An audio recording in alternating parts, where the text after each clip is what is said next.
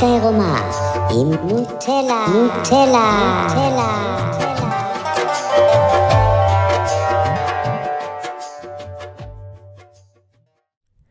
שלום לכולם, אני נוטלה, זה הפודקאסט שלי האמת העירומה, שאני מדברת על כל מיני דברים בצורה כמה שיותר כנה ואמיתית מתוך החוויות שלי. ואני מדברת הרבה לאחרונה על אה, להתעורר, ובכלל אני מרגישה שיש לי איזשהו רצון להעיר אנשים מהמטריקס ומהתרדמת שהרבה מאיתנו חיים בתוכו. והיה לי חשוב כזה להגיד שזה לא בא מאיזשהו מקום של אה, סיפורי קונספירציות ועובדים עלינו, משקרים לנו, מנסים להרוג אותנו, להרעיל אותנו, יודעת, כל מיני פסי אה, רעל בשמיים ואילומינטי וכל מיני סיפורים מוזרים כאלה. אה, זה לא הכוונה שאני מדברת עליה, שאני אומרת להתעורר. אני חושבת שאני מחשיבה את עצמי בן אדם די אה, שפוי ורציונלי והגיוני, וברור לי שהרבה מה... תיאוריות קונספירציה שרצות לאחרונה זה הרבה שטויות והרבה סיפורים והרבה פחדים של אנשים שמנפחים כל מיני דברים לפרופורציות לא הגיוניות. וכשאני מדברת על להתעורר זה יותר על אה, להתעורר מהתרדמת. של החוסר מודעות בחיים שלנו והחוסר נוכחות והתודעה המעורפלת והתגובות האוטומטיות שלנו שיוצאות ממקום של כאב, כעס ודברים מודחקים שלימדו אותנו להדחיק בגיל צעיר אה, וכל ההדחקה הרגשית למעשה שיוצרת איזשהו חלום או אשליה שאנשים חיים בתוכה במקום לחיות בחיים האמיתיים. החיים האמיתיים הם קורים בכאן ועכשיו, הם קורים בכל רגע ורגע. אנחנו אף פעם לא יודעים מה הולך לקרות, אנחנו אף פעם לא יודעים מה יהיה. אפשר להגיד שהקסם של החיים האלה באיזשהו מקום זה האי-ודאות הזאת. והאי-ודאות הזאת היא קיימת בכל רגע ורגע, ואם אני לומדת לסמוך על עצמי ועל העולם ועל היקום, אני יכולה ליהנות מהאי-ודאות הזאת בתור הרפתקה שהיא בעצם החיים. אבל אם אני ישנה ואני לא ממש מודעת לעצמי, ואני לא מודעת למחשבות שלי, ואני לא מודעת לפעולות שלי, ואני פועלת על אוטומט, ואני רוב הזמן בבאסה ובדיכאון ובתסכול ובכאב ובעייפות ובאין סוף תדרים קקה. אני לא באמת חיה את החיים האלה, אני יותר באיזשהו סבל מתמשך וניצוץ של אנרגיה שאיכשהו שורדת בתוך כל הסבל הזה והחרא הזה. וזה בעולם של העבודה הפנימית ובעולם הרוח, זה נחשב בן אדם מת. בן אדם ישן. בן אדם ישן כי הוא חי לא באופן מודע, הוא חי כאילו בתוך חלום. יכול להיות שיש לאנשים רגעים שהם מסתכלים על כל מיני חוויות, כל מיני דברים שהם אמרו, כל מיני דברים שהם, לא יודעת, עשו, ומתחרטים על זה, ומתבאסים על זה, ומתנצלים על זה אחר כך. וזה יכול לקרות לאיזה ניצוץ של רגע, אבל רוב הזמן אנחנו לא ממש שמים לב לעצמנו, אנחנו לא ממש שמים לב לאחרים, בגלל שאנחנו הולכים בשינה. והתרדמת הזאת שמרבית האנשים נמצאים בתוכה, גם מונעת על ידי פחד שמפמפמים לנו מהתקשורת ומהמדיה, אז ברמה הזאת זה לא קונספירציה אפילו. פשוט תסתכלו על מה מדברים בחדשות. זה תמיד דברים רעים, זה תמיד על אנשים שמתו, על מלחמות, על מחלות, על כל מיני אסונות. כאילו מה, דברים טובים לא קורים בעולם? למה רק צריך לדווח על הדברים הרעים? למה זה חשוב שאני אדע את הדברים הרעים, ולמה צריך להציג לי את זה בצורה כזאת דרמטית שאחר כך אני הולכת לישון בפחד אימים וחולמת על זה סיוטים בלילה? למה אי אפשר להכניס גם דברים טובים לתוך החדשות? אז אנחנו רואים שמהמדיה ומהתקשורת מפמפמים לנו כל הזמן את המסר הזה של לפחד, לפחד, לפחד, לפחד. וכשבן אדם נמצא בפחד, הוא עוד יותר נמצא בתרדמת, כי הוא עוד יותר באיזשהו... הדחקה והתרחקות מהחיים ומכל הדברים שמפחידים אותי שם ושמסוכנים לפי מה שאומרים לי. וכמובן שזה גם ידוע שפחד זה דרך אה, מאוד מאוד טובה לשלוט על אנשים. אז אפשר להגיד שהתקשורת מפמפמת בנו פחד נון סטופ, כדי שאחר כך כשיקרו כל מיני דברים, יוכלו להגיד לנו די בקלות לעשות דברים הזויים, כמו להיות בסגר נגיד, what the fuck. באמת כאילו, נסגר. וזה יראה לנו דבר הגיוני וחשוב, וכן, וצריך לעשות את זה בשביל המטרה, וכל כך מפחיד שאני מוכן לעשות הכל כדי שהפחד הזה יעבור. וזה בדיוק הבעיה, אני מוכן לעשות הכל כדי שהפחד הזה יעבור, הכל חוץ מלהתמודד עם הפחד עצמו. שהפחד עצמו כמובן הוא פחד מהמוות, והמוות is inevitable, הוא יגיע בכל מקרה באיזשהו שלב לכל אחד ואחת מאיתנו.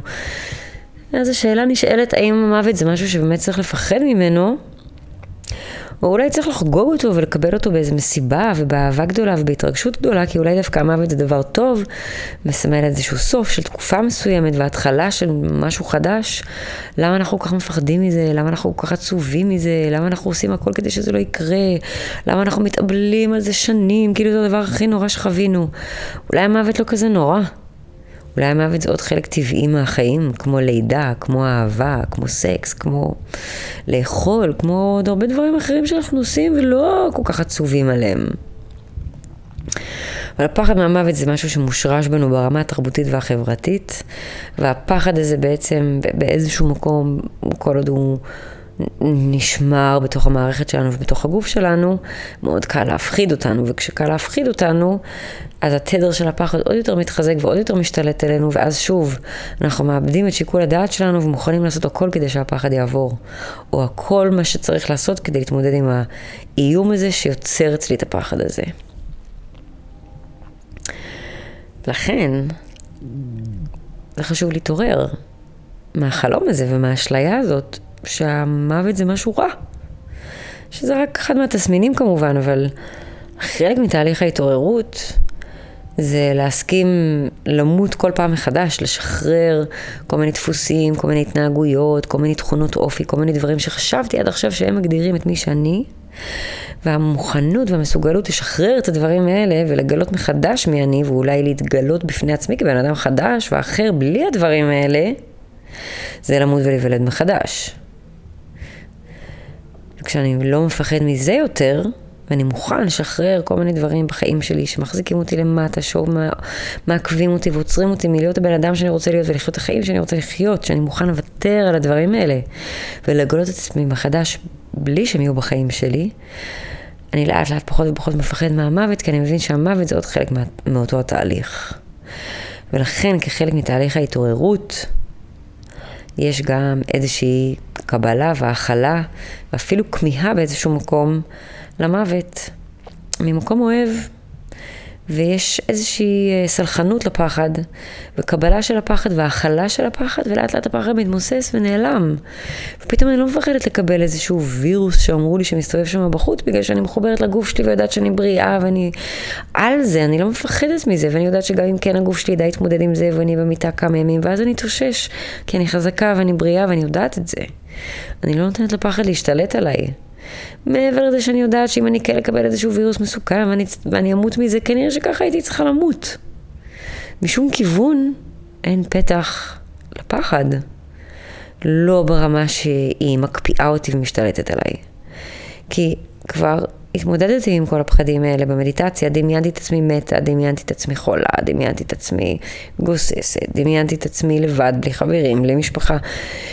התמודדתי במדיטציה, בדמיון המודרך, בתת מודע שלי, עם כל הפחדים שיש לי. ראיתי את המקור שלהם, ראיתי מאיפה הם באו, וחיבקתי גם אותם. וזה נקרא להיות בן אדם ער. בן אדם שלא מפחד מהפחד של עצמו, שיודע להכיל אותו, שיודע להחזיק אותו, שיודע לחבק את הפחד הזה, ובאיזשהו מקום לא לתת לפחד להשתלט עליו, ופשוט למוסס אותו ולהטמיר אותו לעוד אהבה. ו... כי פחד זה עוד רגש שאפשר להטמיר לאהבה. הפחד מלמות מסמן או מסמל אהבה מאוד גדולה לחיים. ואז אולי במקום להתעסק כל הזמן בפחד הזה מהמוות, אני יכולה להתעסק באהבה שלי לחיים האלה, ולנצל כל רגע ורגע וכל הזדמנות שניכרת בדרכי, כדי לעשות טוב בעולם, כדי להיות מאושר, כדי ליהנות, כדי לחוות, כדי להרגיש, כדי לאהוב. כי מי יודע כמה זמן אני אהיה פה. ואני יודעת שזה זמני, ואני יודעת שזה ייגמר מתישהו, ואני יודעת שיום אחד לא תהיה לי את הפריבילגיה של להיות בתוך גוף, בשר ודם, עם נפש של תודעת אדם, אנוש. לא יהיה לי את זה מתישהו. ואני לא יכולה לחוות את כל הדברים המדהימים שאני יכול לחוות בתור בן אדם. אהבה, כעס, שמחה, התרגשות, עצב, סקס, מיניות, אוכל, מגע, כאב. זה כולם חוויות של הבן אדם האנושי הזה שאנחנו היום. אנחנו לא יודעים כמה זמן זה יימשך. ועדיף, בחוויה שלי, להתמקד בכל רגע שעובר ולמצוץ ממנו כל טיפה של חיים שאפשר, כי מחר זה יכול כבר לא להיות פה. וזה בסדר אם מחר זה לא יהיה פה יותר. אני לא מפחדת מזה, כי אני יודעת שהיום.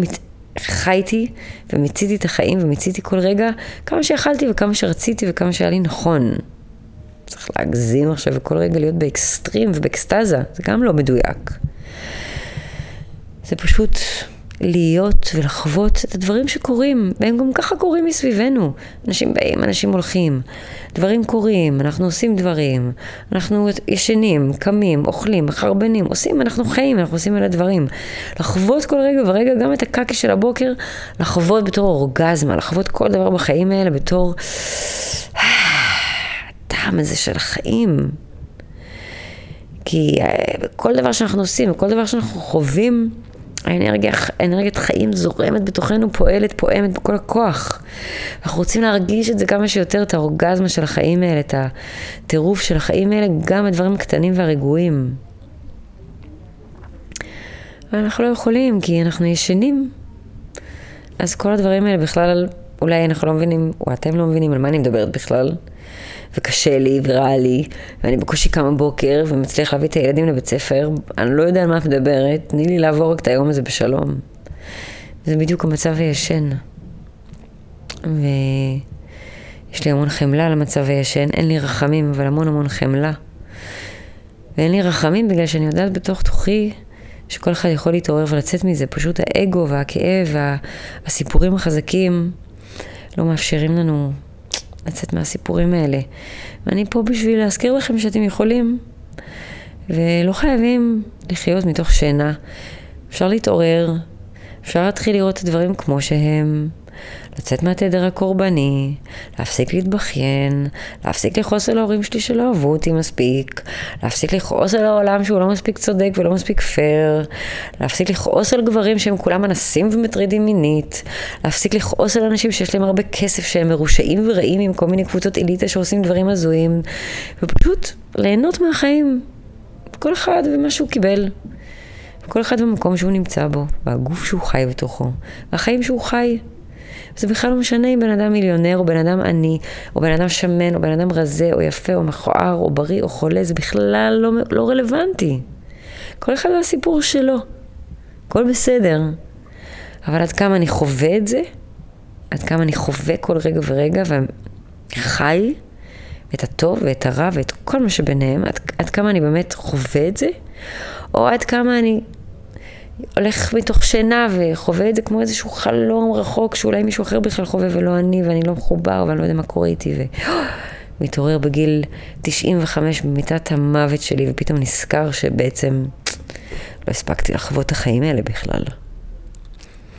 אז אחים ואחיות, אהובים ואהובות, לא חייבים להיות במצב הישן. יש עוד עולם בחוץ, וחיים וחופש ואהבה, ודברים כיפיים ורגעים מדהימים, קטנים וגדולים, שמלאים באהבה ואנרגיית חיים, וזה שם בשבילכם לקטוף. ויכול להיות שבגן עדן הם התפתו לעץ הדעת, שזה המחשבות והמיינד. יש כאלה שאומרים שחווה פיתתה את אדם לאכול את התפוח ובגלל זה גירשו אותם מגן עדן. אני מאמינה שבכלל אדם רצה לאכול את התפוח, אבל כל כך היה ילד טוב שאיכשהו באיזשהו תרמית של פאסיב אגרסיב תת-תודעתית, שכנע את חווה שזה הרעיון שלה בכלל לאכול את התפוח, ואז יכל להאשים אותה גם בסוף על זה שגירשו אותם. זה סתם הגרסה שלי לסיפור הזה. אבל עץ החיים שהיה באותו גן, למה לא אוכלים ממנו? למה אנחנו כל כך אובססיביים לתפוח, לפיתוי, לדעת, ל mind, למחשבות, ל fucking מחשבות המזדיינות שחופרות לנו בתוך המוח כל הזמן? די, תשחררו את עץ הדעת טוב ורע. תחזרו לעץ החיים, שכל ביס ממלא את כל הגוף באנרגיה מחשמלת של חיות. וזה כל כך פשוט, והעץ שם בגינה. ומשום מה הנחש הזה, שזה הקונדליני, שזה אנרגיית החיים, זה גם מה שהופך אותנו לאנושיים באיזשהו מקום. כל הזמן מפתה אותנו למחשבות, ועוד מחשבות, ועוד מחשבות, ועוד מחשבות, וזה הסם הכי גרוע שיש, והמחשבות זה בדיוק מה שמרדים אותנו, ומה שמכניס אותנו לתרדמת ולאפלה הזאת, וזה בדיוק היציאה מגן עדן לעולם של הנפרדות. אז אנחנו יכולים לחזור לגן עדן. בלי להאשים אף אחד בדרך, אם רק נעז לטעום מעץ החיים. לטעום מעץ החיים זה להיות בנוכחות, כאן ועכשיו, לכל רגע ורגע. לנשום, לחזור לתחושות בגוף, ולהפסיק לחפור לעצמנו כל כך הרבה בראש. זה עניין של תרגול וסבלנות. ולא סתם הם הלכו לעץ הדעת, הרבה יותר קל ללכת ולקטוף תפוח ולקחת ביס ואז להאשים מישהו אחר. אבל מה שקשה זה האחריות האישית וההתבוננות פנימה וההיכנעות והתמסרות למילה של אלוהים. על לסמוך על זה שאם אלוהים אומר לנו לאכול מעץ החיים ולא עץ הדעת, זה מה שכדאי לנו לעשות כי הוא אומר לנו את זה כי הוא אוהב אותנו. לא בגלל שהוא מנסה לשים עלינו כל מיני חוקים ולהגביל אותנו מכל מיני דברים או לעשות לנו כל מיני מבחנים, זה לא זה. זה פשוט ללמוד, לסמוך שמה שקורה בחיים זה נכון. ואף אחד לא עובד עלינו, ואף אחד לא משקר לנו, ואף אחד לא מנסה לעשות לנו רע. ומה שיש ברגע הזה זה כל מה שיש וזה בול, וזה מדויק וזה בדיוק מה שצריך להיות. וללמוד להתמסר ולהיכנע לאלוהות ולחיים, זה בדיוק לסמוך על אלוהים ולאכול מעץ החיים. ואני חושבת שזה הנפילה של הנשמות שלנו מגן עדן. והחזרה לגן עדן זה העבודה שאנחנו באנו לפה לעשות כדי לחזור הביתה. קצת יותר שלמים ואוהבים ומאושרים. אז כל אחד יכול לקחת את זה לאן שהוא רוצה, אבל ההתעוררות מהחלום זה דבר אמיתי, זה דבר שזמין ואפשרי, ואם בא לכם להתעורר, יש דרך, וחלק מהתהליך של ההתעוררות מוטלת עליכם למצוא את הדרך שהכי נכונה לכם. כי אני יכולה למכור את עצמי בתור מדריכה ומטפלת, ואני באמת עושה סשנים ועוזרת לאנשים להתעורר, אבל לא בגלל זה אני מדברת על זה, ולא בגלל זה אני עושה את הפודקאסט הזה, ומבחינתי אל תבואו אליי בחיים. אבל כן, תמצאו את הדרך שלכם אל החיים, אל עץ החיים, אל אלוהים, אל האור, אל ההתעוררות. זה עליכם כבר. אני סך הכל יכולה לגרות אתכם הפעם זה לא נחש הקונדליני, אלא, או אולי כן נחש הקונדליני בעצם, שאני מרגישה חי ופועם בתוכי, אבל לא מהמקום של הפיתוי ולא מהמקום של למכור חלומות ואשליות, אלא מהמקום של למצוא את האהבה ואת האלוהות בתוכנו. אה, שאני חושבת שזו הייתה הכוונה מההתחלה של אה, כל הסיפורים היפים האלה שאנחנו לומדים ומכירים ומעריכים ומוקירים כל כך. ולמצוא את האחדות בתוכנו, למצוא את החיבור בחזרה. אני מאמינה שבשביל זה באנו לפה לעולם הזה, ואני יכולה רק להזכיר לכם את זה. את האיך והמה והאיפה ועם מי, זה כבר אליכם. וזה חלק מהמסע, זה חלק מהריפוי. לחקור ולבדוק ולקרוא ולהתנסות ולמצוא את המקום שבו אתם הכי מצליחים להיות בשקט בתוך הראש, בחיבור עם הגוף, עם הרגש, עם הלב ועם החיים ובהודיה ובהוקרת תודה. וזה rebirthing, בין אם זה טנטרה, בין אם זה יוגה, בודהיזם, מדיטציה, ספורט אקסטרים, אומנויות לחימה, אומנות, כל דרך שאתם תמצאו היא טובה, היא מצוינת והיא מעולה. אם היא עוזרת לכם ליהנות יותר מהחיים ולהרגיש יותר טוב. וזה, גבירותיי ורבותיי, מה שנקרא להתעורר. המון המון בהצלחה. אנחנו נשתמע בקרוב.